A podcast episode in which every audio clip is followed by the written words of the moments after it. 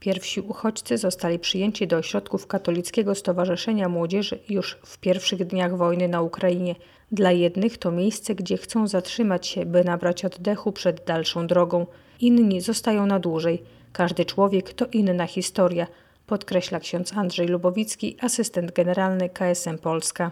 No właśnie sytuacja jest dosyć dynamiczna, bo część osób y, albo wróciła na Ukrainę, ci, którzy mieli różne sytuacje losowe, bo albo stracili swoich bliskich i musieli no, z różnych racji wrócić, bo po prostu nie mogli tego wytrzymać, albo też y, sytuacja w tej części, gdzie oni mieszkali się trochę uspokoiła, nie chcieli pozostawać w takiej niepewności. Byli też tacy, którzy wyjechali na zachód w poszukiwaniu pracy, raczej chyba już mając znalezioną pracę, pojechaliby ją podjąć. Natomiast znacząca część osób pozostaje i oczekuje na rozwiązanie tej sytuacji, by móc wrócić, bo nawet nie chcą, czy nie widzą perspektywy podejmowania tutaj pracy, ponieważ czekają, że ta sytuacja się bardzo szybko rozwiąże i będą mogli od razu wrócić, żeby tam dalej kontynuować swoje normalne życie. Ten ośrodek w Broku to jest ośrodek wypoczynkowy, tak? Ośrodek w lesie, ośrodek, gdzie jest park linowy.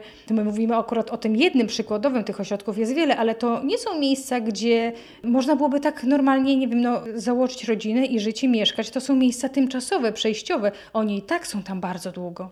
Właśnie, powiem tak, mimo tego, że to jest ośrodek wypoczynkowy, to że te domki są rozłożone każdy odrębnie, to każda rodzina mieszkając w odrębnym domku czuje się i tak dosyć komfortowo w całej tej sytuacji, bo przychodząc na posiłki, wracając do swoich domków, czują się wspólnotami, że nie muszą wszyscy razem ze sobą non-stop być, ale mają pewną intymność. Jednak to dla nich z pewnością jest taką sytuacją dosyć upokarzającą albo niekomfortową i na dłuższą metę nie chcą w takich warunkach funkcjonować i żyć. Tęsknią za swoją ojczyzną.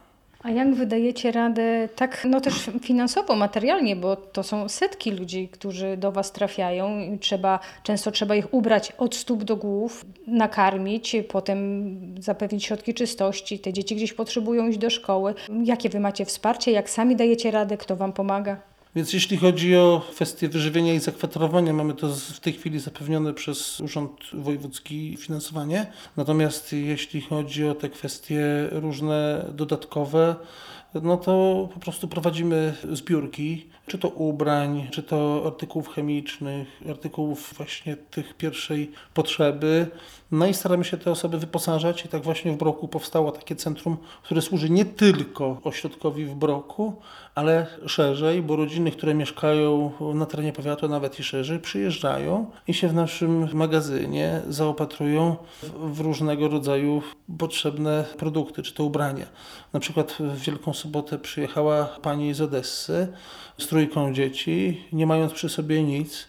No i po południu zaprowadziłem do magazynu i była w stanie i dla dzieci, i dla siebie wybrać ubrania, tak żeby całe święta móc przefunkcjonować w normalnych warunkach. I tak po prostu to funkcjonuje. Dodatkowo dzielimy się tym, wysyłając te produkty właśnie na Ukrainę, ale mieliśmy chociażby pomoc z diecezji Arezzo przez Caritas, zorganizowane dwa tiry pomocowe, mieliśmy pomoc z Holandii, cztery busy przyjechały, mieliśmy też pomoc z Wielkiej Brytanii, też miejscowa ludność przynosiła różnego rodzaju dary. Tak pierwszego dnia, jak zajechałem w niedzielę, tuż po spotkaniu w Siedlcach, to właśnie jak stanąłem w hali magazynowej od godziny 15 do godziny 20, samochody, mimo tego, że nie było żadnych ogłoszeń, tylko pocztą pantoflową to poszło. Dla mnie to było zjawisko niesamowite, że ludzie wieźli różnego rodzaju produkty i spożywcze, i jedzenie, i właśnie te pierwszej potrzeby, pierwszej pomocy. No, to było coś niesamowitego, to było takie otwarcie serc na pomoc. To było takie niesamowicie budujące. A czego uczy nas ta sytuacja, czego Katolickie Stowarzyszenie Młodzieży jako organizacja, jako członkowie tej organizacji nauczyliście się przez to, co teraz robicie, do czego zostaliście teraz posłani, powołani?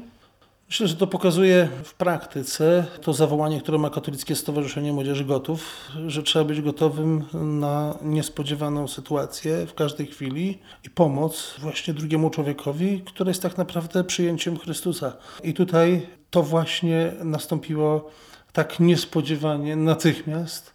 No i, i to pokazuje, że w wielu miejscach to środowisko młodzieżowe zdaje egzamin, ale na pewno trzeba te sumienia dalej u ludzi budzić, bo na pewno pojawiają się takie lęki, obawy, co to będzie, a czy nas kryzys nie dotknie, a czy my to na pewno wszystko wytrzymamy, czy kosztem tych, których przyjęliśmy, nie będzie nam gorzej.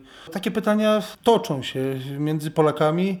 No i pewnie będzie dochodziło do różnego rodzaju sytuacji trudnych, dlatego na pewno trzeba też siebie nawzajem tutaj formować, żeby ta miłość i to miłosierdzie w praktyce właśnie nieść i stosować w życiu. I tutaj Katolickie Stowarzyszenie Młodzieży ma gotowy program na ten rok w oparciu o tą sytuację, która nas spotkała.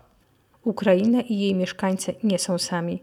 Polska jest z nimi, wspiera ich. Każdy pomaga jak może i umie.